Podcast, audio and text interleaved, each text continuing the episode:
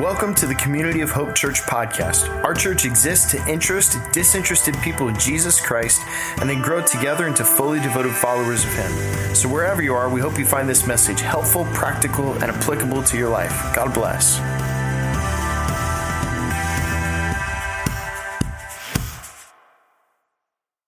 Praise God for that. Okay, so if you haven't already, go ahead and grab your notes and uh, grab your Bible or your COH app. We're going to be jumping into our message for today. We're on week three of our series called Please, Sorry, Thanks. Can we go and put up the main graphic there? We're in a series called Please, Sorry, and Thanks. now, what we're trying to get across in this series is not just to talk about three words that we want you to do and want you to learn. This is not a series about good manners. This is about so much deeper. These three words are like keys that could change your life. In fact, I brought a key with me here today. Um, I've started to think about some of the most important keys I've ever received in my life. I uh, thought about when I was a teenager, my very first job was teaching martial arts. Um, before I was a busboy or before I worked at restaurants or before anything like that, um, I worked at my karate dojo. And uh, I remember when I was given a key to the dojo as a teenager. the responsibility. I remember when I was given the key to my first car. Any of you remember that? I remember when Leah and I got the key to our first house, which is the one that we're living in now, where we finally became homeowners. Um, I remember nine years ago this summer when I was given a key to Community of Hope. And when Dale said, don't jack it up. Yes, sir. Okay. you know, a key is a very small thing that opens the door to potentially very big things in more ways than one. And so these three words here, please and sorry and thanks, we're not just trying to teach people to be more polite. The world needs more than just nice people. What we're trying to do is, yes, teach you three keys that could transform your life and the life of the people in your orbit. What we're trying to get at in this series, if you learn how to do these three words and the deeper meaning that we're trying to get at, it will make you a better friend. If you're married, it'll make you a better spouse. It will make you a better parent. It will make you a better teammate at work. You'll be able to help people who are hurting. And so whether you're a spiritual person, you've been following Jesus for decades, or whether you're brand new to this church thing, you're still navigating faith, everyone can find this super practical and applicable and helpful for your life. So last week, Pastor Dale um, led off with please, and we really learned that please is just a way to fill and infuse your relationships with humility and equality. And when you do that, beautiful things can happen. Pastor Joe, he's not here today, by the way. He's at a wedding. Speaking of beautiful things that can happen if you learn how to say please, like, will you please marry me, right? So he's off doing a wedding. Um, but really important things can happen with that. Speaking of weddings, if you're single here today and you would like to be married one day, if you're single online and you'd like to be married one day, listen here. Pay attention. If you go on a date with somebody, Pay attention to how they treat the server at a restaurant. Do they say please and thanks? You can learn a lot about a person depending on how they treat somebody at a restaurant, right? Yes. Right, okay.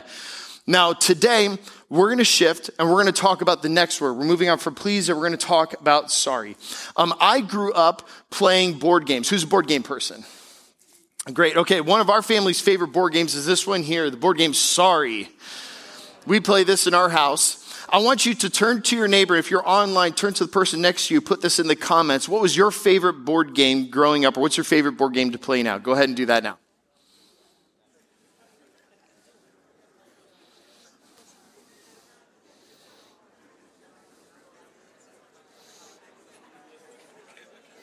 See a lot of smiles. Yeah. Yep. All right, so in our house, uh, we play Trouble, we play Sorry, we play Uno, we play a bunch of different games. What I think that's really hilarious about trying to play Sorry with your family is look at the subtitle of this game. Sorry, the game of sweet revenge with the post-it on it that says family game night. I'm teaching my children the endless cycle of revenge and, and, and pain and striking back at people going, sorry. I'm raising my kids to be brats if you play this game. Now, what's really funny about this game and about having sorry is that it shows how this word is often misused and underused and misunderstood in a lot of ways. I think most of us are really bad at saying sorry. You either say it passive aggressively, like playing a game, sorry, or you say it really aggressively, well, sorry. Or you could say it like you're allergic to it, like, well, I'm, I'm, so, I'm sorry. Uh, I'm, I can't get it out. I'm, and some of you just can't even say the word no matter how hard you try. Some people do it like it doesn't even matter. Like, mm, sorry, I don't know, sorry, sorry. I guess it's just so generic. Sorry. Some of us overdo sorry. We go, I'm sorry, I'm sorry, I'm sorry, I'm sorry, I'm sorry, I'm sorry, I'm sorry, I'm sorry, I'm sorry, I'm sorry. Any overdoers here? Yeah, my people. Hi, nice to meet you. I'm Trevor. Okay. And, uh, and then sometimes there's some of us who feel like words are so cheap that we don't even bother anymore because it's easy to say something like sorry and does it even really matter when people say it or not. So we're going to talk about the science of this word sorry. Now, over the next two weeks, we're going to do this. Next week, we're actually going to talk about sorry as apology. That's next week. But there's more than one way that you need to learn how to say sorry to improve your relationships in your life. This week, we're going to talk about sorry as empathy. And really, uh, we're talking about this. The title of this week's message is The Science of Sorry, Part One. An alternative title, if you're taking notes or putting it in your phone, I might say it like this How to Help a Friend Who is Hurting, and how to practice sorry as empathy. So, if you have your Bible, go ahead and grab it now. We're going to read our passage that we're going to be dissecting across this series, which comes from Romans chapter 12. And we have a practice here that we stand for the reading of God's word. So if you're able, would you please stand? And this is Romans chapter 12, verses 9 through 21. And This is the Apostle Paul writing here. And he says this Love must be sincere. Hate what is evil and cling to what is good. Be devoted to one another in love. Honor one another above yourselves. Never be lacking in zeal, but keep your spiritual fervor serving the Lord. Be joyful in hope, patient affliction, faithful in prayer. Share with the Lord's people who are in need. Practice hospitality. Bless those who persecute you. Bless and do not curse. Rejoice with those who are rejoicing and mourn with those who mourn. Live in harmony with one another. Do not be proud, but be willing to associate with people of low position. Do not be conceited. Do not repay anyone evil for evil. Be careful to do what is right in the eyes of everyone. If it is possible, as far as it depends on you, live at peace with everyone. Do not take revenge, my dear friends, but leave room for the Lord's wrath, for it is written, It is mine to avenge. I will repay, says the Lord. And on the contrary, if your enemy is hungry, feed him. If he is thirsty, give him something to drink. And doing this, you heap burning coals on his head. And do not be overcome by evil, but overcome evil with good. My goodness, our world needs that. Amen. Amen. So this is the word of God for the people of God, and we say, thanks be to God. You may be seated. Wow. All right, so let's talk about empathy. So, a recent study, when we're talking about the science of sorry, a recent study by Washington and Lee University did um, a really fascinating experiment. And the experiment they did was testing um, how the impact of reading um, affects people's uh, prejudices and empathy. And long story short, what they discovered in this study was that when they gave um, fiction, does anybody here love reading fiction? Where's my fiction readers at? Okay, great. That people who read fiction, this is their scientific, um, psychological research that they found. People who read fiction novels, particularly fiction of people who, um, characters who are from different economic statuses than them, different racial backgrounds than them, different ethnic backgrounds than them. Um, anybody who reads fiction in a different perspective than theirs tends to be a less prejudiced person. Long story short, the more fiction you read, the more likely you are to be a more empathetic person. Isn't that interesting? Here's why.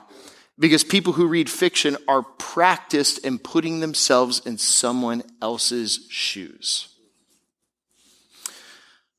different data says that 95% of the time we think only about ourselves. And 5% of the time we think about others. That's a whole lot of me and not a whole lot of others. And what if we learned to double that number, where we still spend 90% of the time thinking about us, but realistically, if we could up our number from thinking about others from 5% to 10%, can you imagine what would happen to our world, to our neighborhood, and maybe to your life, your home, and your workplace if you were able to double the amount currently that you think of others before you think of yourself? That would change everything. And this is what the Apostle Paul is getting at here. We're going to look at verse, uh, verse 15, Romans 12. So it's Romans 12, verse 15. This is all we're going to look at here today from Romans. Now, what Paul says here is rejoice with those who rejoice and mourn with those who mourn. What's fascinating about this passage is in the original Greek, it's only six words long. In English, we had to add a lot more words to get at the deeper meaning of what it's trying to say. But the super wooden translation is like rejoice with rejoicing, mourn with mourning. It's a very poetic statement, but it takes a little bit of unpacking here. If we look at the first part here, it says rejoice with those who rejoice. Well, that's easy. We like that. The Trevor International version would say high five with those who need a high five. Like, let's go. That's awesome. Um, and so what you can see here is that this is good. This is easy to be happy with those who are happy, to celebrate with those who are celebrating. American culture is actually really good at this. I heard this past week that Simon Cowell, everyone knows Simon Cowell from American Idol and now America's Got Talent, whatever show he's on. He's usually known as the mean British critic. And he said, gone on record before, he's surprised by how celebratory American culture is of other people's success. That Americans are great at celebrating other people. Now, that's not automatic. You need to be a person who isn't jealous, who's able to celebrate somebody else's wins. But by and large, we're pretty good at this. The part we're not very good at is this. This is what we're going to spend time on today. Mourn with those who mourn in American culture, we don't have really a ritual. We don't have a process. We don't have um, tried and true ways where we know how to mourn. Americans are allergic to talking about death and suffering and pain. And we are just not good at it at all compared to other cultures in the world and even this ancient culture that was way better at this than us. We can learn from the ancient culture that produced the Bible for how we can live better lives and become more empathetic people. In fact, when it says here, mourn with those who mourn, the literal here, word here for mourn isn't mourn, but it's weep. And so the, the literal Greek translation of this is weep with those who are weeping. Wow. And what's even more challenging about that is that if you're a Christ follower, that's not a suggestion. That's a command. Go weep with people who are weeping. Wow. That's pretty difficult for me um, because I'm not a crier, naturally. I'm not. How many of you are, you're just, you're criers? Okay. There's no shade on you if you are. I'm not. Now, I am an emotional guy. I'm just not a crier. And most of the time, if I cry about anything, it's like Jesus stuff that makes me cry. There's this TV show called The Chosen, which is just, oh, it's so good. See? All the criers in the room just went, yes, yes. Um, if you haven't seen it, it's on, season one's on Netflix right now. Go watch it. It's great. And it's in the COH app too. Um, it's great. And I get choked up every time I watch Jesus do something in the show. My kids make fun of me every time. There's dad crying about Jesus again. Bunch of brats that played sorry too much with them. No.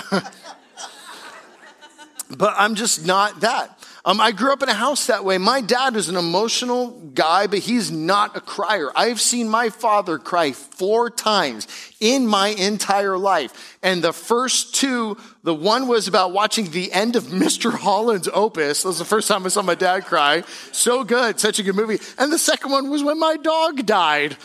I know, right? That's it. And I've only, that's just the first two there. And he's just not a crier. And so a lot of times this can be really intimidating if maybe you're a guy, or maybe you're not as an emotional type of a person. You go, I, I don't know about that. Weep with those who weep, mourn with those who mourn. That's just not me. But this doesn't exclude anybody. We're all called to this. In fact, I think most of the time when people look at that verse, they can feel afraid. Like, I, I, I'm, I don't, I don't know what to do to go with, be with people who are weeping. Some people feel really inadequate. Like, I, I'm going to mess it up. I don't know what to do. I don't know what to say. You want me to go weep with those who weep? And if you're not afraid or inadequate, you definitely feel awkward because what, what, what, what do I even do? I'm pretty sure I'm going to make it worse. Some of us struggle with emotion. Some of us struggle with having too much emotion we're afraid that we're going to mess it up and make a bigger mess of things and accidentally make it about ourselves. So how do you go about doing this? Um, part of my story is I used to be deathly afraid to go mourn with those who mourn. In fact, I brought here um, an application that I had that I printed off. Uh, when I was in seminary, um, I had to go spend a whole summer at a hospital being a chaplain um, as part of my training to be a pastor. And they asked on this application here, because I found it this week, I thought I'd print it out and read it to everybody, just at least the first line. It says, What's your first goal this summer? And what you want to learn as being a chaplain at a hospital. And I wrote that I wanted to grow in competence in pastoral situations involving suffering and or death. Translation, I don't know what in the world I'm doing and I'm green as grass and I'm going to mess it up and I'm afraid of people crying and I don't know what to do. That was my application here. And so if you read that and you're intimidated by it, you're in good company because I was too. And the good news is that you don't have to feel that way. When I was at the hospital that summer, I was assigned two floors all summer long. So this is the guy who didn't know what to do with people who were weeping. Okay? I was assigned the emergency room and the oncology ward. It was either immediate crisis or long road of suffering. And you know what? I learned how to help people who are hurting. And the good news is you don't need to spend a summer in a hospital to learn how to help people who are hurting. You can follow some basic principles from the life of Jesus that will really help you. So if you're taking notes, write this down. First, basic principle number one is learning how to practice sympathy. Now, some people go, sympathy, yuck, I don't need your sympathy. I don't need your pity. Listen, if nobody learns sympathy, we're all a bunch of sociopaths. Nobody wants that, right? Sympathy is where you just basically feel bad for what somebody else is going through. And in sympathy, you learn how to practice this phrase. And here's where our word shows up. You don't need to say anything to fix what they're going through. If you feel bad for someone else, what they're going through, all you need to learn how to say is, I'm so sorry. I'm so sorry for your loss. I'm so sorry you're going through what you're going through. I'm so sorry this hurts so bad right now. If you just learn that one little phrase to begin, you're already halfway there. Dale Carnegie once said this about sympathy. He said, three fourths of the people you will ever meet are hungering and thirsting for sympathy. If you give it to them, give it to them and they will love you for it. You don't need to fix what somebody is going through, but you can express your sympathy for what somebody is going through. This is what Jesus did in the scriptures, and this is what Jesus still does for us today. In John 11, Jesus shows up to the place where his, um, one of his dearest friends, Lazarus, had just died. And Lazarus' sisters are near and dear to Jesus, Mary and Martha as well. And he comes to the scene in John 11. He says this, when Mary reached the place where Jesus was, which Jesus was coming to them, Mary came out to meet him and saw him. She fell at his feet and said, Lord, if you had been here, my brother would not have died. She's grieving so deeply.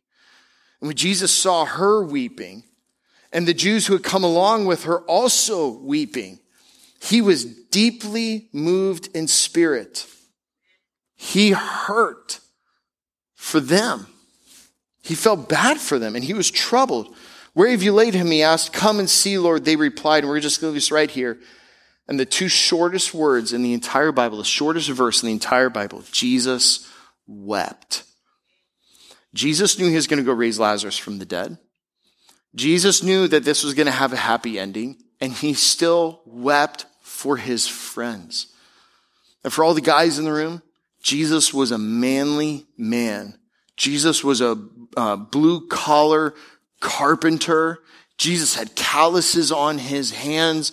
Jesus would go on to defeat death and hell forever. He's victorious. He's better than any UFC fighter ever. And even Jesus was manly enough to express emotion for the people around him that he loved. He, hurt because they were hurting. I feel bad for you. I'm so sorry that you're hurting. Jesus does that for them, and he does that for you when you are hurting. And when you hurt and experience the sympathy of Jesus for you, you can carry that to somebody else too. So that's the first level, sympathy. The next level beyond sympathy is actually empathy. Empathy, we're going to put that up here. Now, empathy and sympathy are often confused and they're used as synonyms, but they're similar but different. Sympathy is feeling bad for someone. Empathy is a deeper level because empathy is not just feeling bad for someone. Empathy is feeling bad with somebody. Empathy is where you feel another person's pain with them. Even if you can't experience the full weight of a loss or tragedy that somebody is going through, you can still enter into a part of it. Empathy is stepping into the pain and suffering of another person to experience it with them. If you want to practice how to become more empathetic, it's not just learning to say, I'm so sorry to somebody else, but to say to yourself, how would I be feeling right now if I were them? It takes reflection. It takes you being able to open your heart and to be able to hear them. When I was learning how to be a chaplain and to not be afraid of people who are hurting, you want to most the profoundest things I heard all summer long from a mentor when I was there. One mentor told me, your job with hurting people, listen very carefully, everybody. Your job with hurting people is not to be the mouth of God. Your job with hurting people is to be the ear of God and to listen to somebody who's going through what they're going through. The two most powerful words in the English language are these here I understand. And when you learn to express understanding with somebody and to feel a portion of what they feel, you know what it does to their sorrow? you begin to carry it with them. One of our axioms that we have here at our church is that Christian community, it multiplies joy and it divides sorrow so you don't have to carry it alone. And this is what Jesus has done for us too. Hebrews 4, 14 through 15 says this. Therefore, since we have a great high priest who has ascended into heaven, Jesus, the Son of God, let us hold firmly to the faith we profess so we do not have a high priest who is unable to empathize with our weaknesses. Jesus practices empathy with us. Go to the next slide. But we have one who has been tempted in every way just as we are, yet he did not sin. Jesus has experienced everything we experience because he was willing to step into the human experience and to struggle the way that you struggle, to feel grief the way that you feel grief, and pain the way you feel pain. Jesus knows what it's like to be rejected, to get tired, to be betrayed, to hurt, to lose someone you love, to be hurt by his religious community, to be afraid to die. He even knows what it's like to die himself, an unjust death. Jesus can look at me and you with eyes filled with love and empathy and say, I understand. And he calls us to do the same here. So we have sympathy and empathy, but then the deeper level is not just that, it's compassion. And compassion is sympathy and empathy, but that is moved to action. I'm not just going to feel bad with you and sit here and weep with you. I'm going to do something about your pain. And this is from beginning to end, declarative about the character of the God of the Bible is profoundly filled with compassion. Just one of the verses here, 2 Corinthians chapter 1, verse 3. It says, Praise be to the God and Father of our Lord Jesus Christ, the Father of compassion and the God of all comfort. God just doesn't have empathy for you. He has compassion to step into your pain and to help carry it and bring comfort. So, some quick ways you want to learn how to practice compassion a little bit more. Here's five quick things, super quick here. If you have a friend who's hurting, take the initiative. You reach out. Don't wait for them. You go first. Call, text, show up. Better to, for them not to be ready and say for you to go home than for you to not show up at all. You want to take the initiative. Then you want to, this is super spiritual, show up and shut up. You want to know the most spiritual thing you could do with a, with a person who is hurting? Just be there with them and not necessarily say anything, but just be there. That's the most spiritual thing you could do. You don't want to avoid the pain. You don't want to pretend it's not there. Be willing to talk about it if they want to talk about it. You don't want to know a trick for somebody who's lost a loved one. This is really important here. Pay attention.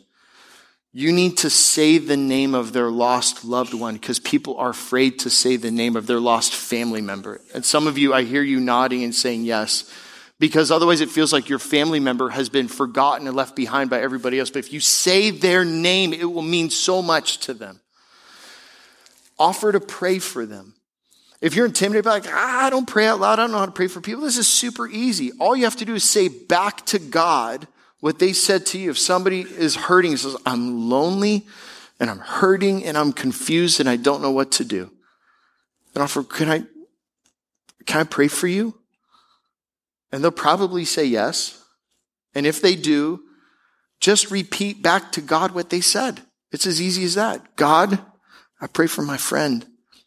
Um, they're hurting, they're lonely, and they don't know what to do. Would you help show up in this? And be close to them. In Jesus' name, amen. And if you do that, you've won, guys. Last thing here. You want to invite and go with them to maybe Grief Share. Grief Share is a great support small group that we have that helps people walk through grief. Don't show up to somebody go, I think you need to go to Grief Share. Don't. Don't do that. Ew, right? Instead, go, hey, my church offers this group called Grief Share to help people. I'll go with you if you want to go. You know how much that would mean to somebody? Go with them to grief share. Now, here's where all of this lands. This isn't just here's how to say sorry to help people who are hurting. That's important.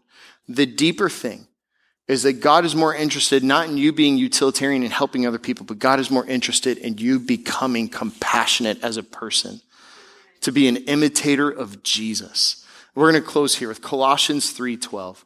This is from the message paraphrase of the Bible. Listen to this. So, chosen by God for this new life of love, dress in the wardrobe God picked out for you compassion, kindness, humility, quiet strength, and discipline. What if we, as Jesus followers in this community, for those of us who've self declared that we love Him and want to follow Him, dress ourselves in a robe of compassion every day? Because, guys, the world is aching and hurting and broken and crying out for people who are filled with compassion to go bring them comfort. And in Jesus' name, may it be us. Amen. Let's pray. So, Lord, would you make us people of compassion? Would you make us people filled with sympathy and empathy and be filled with your heart to step into the pain of others so that we can help bear the burden with each other. Um, God, I pray right now that you put on our minds a person in our lives and in our orbit who's currently hurting right now, who needs our, our empathy and our compassion. Put them on our hearts right now so that we could reach out and love this week to them and carry the burden with them. And Lord, I want to pray for people who this morning online or in person, who they themselves are hurting and they're the ones who need empathy and compassion. Lord Jesus, step into their pain. Weep with them this morning. Tell them you understand this morning. And with your compassion, come to help them this morning in Jesus' name. And everybody said, Amen. Some of you, before you head that way, if you're here in person in the room, uh, Maybe you not only need to learn how to, like we said, offer prayer for somebody you need prayer yourself. And you need somebody to help carry a heavy thing you're dealing with right now. We're going to have a prayer team up here in the front who are willing to hang out for a little bit afterward, pray with you about anything that you need. Otherwise, would you go forth from this place, carrying the compassion that you have received from Jesus to go be the compassion that a desperate world needs? In Jesus' name. And all God's people said, Amen. We'll see you next week.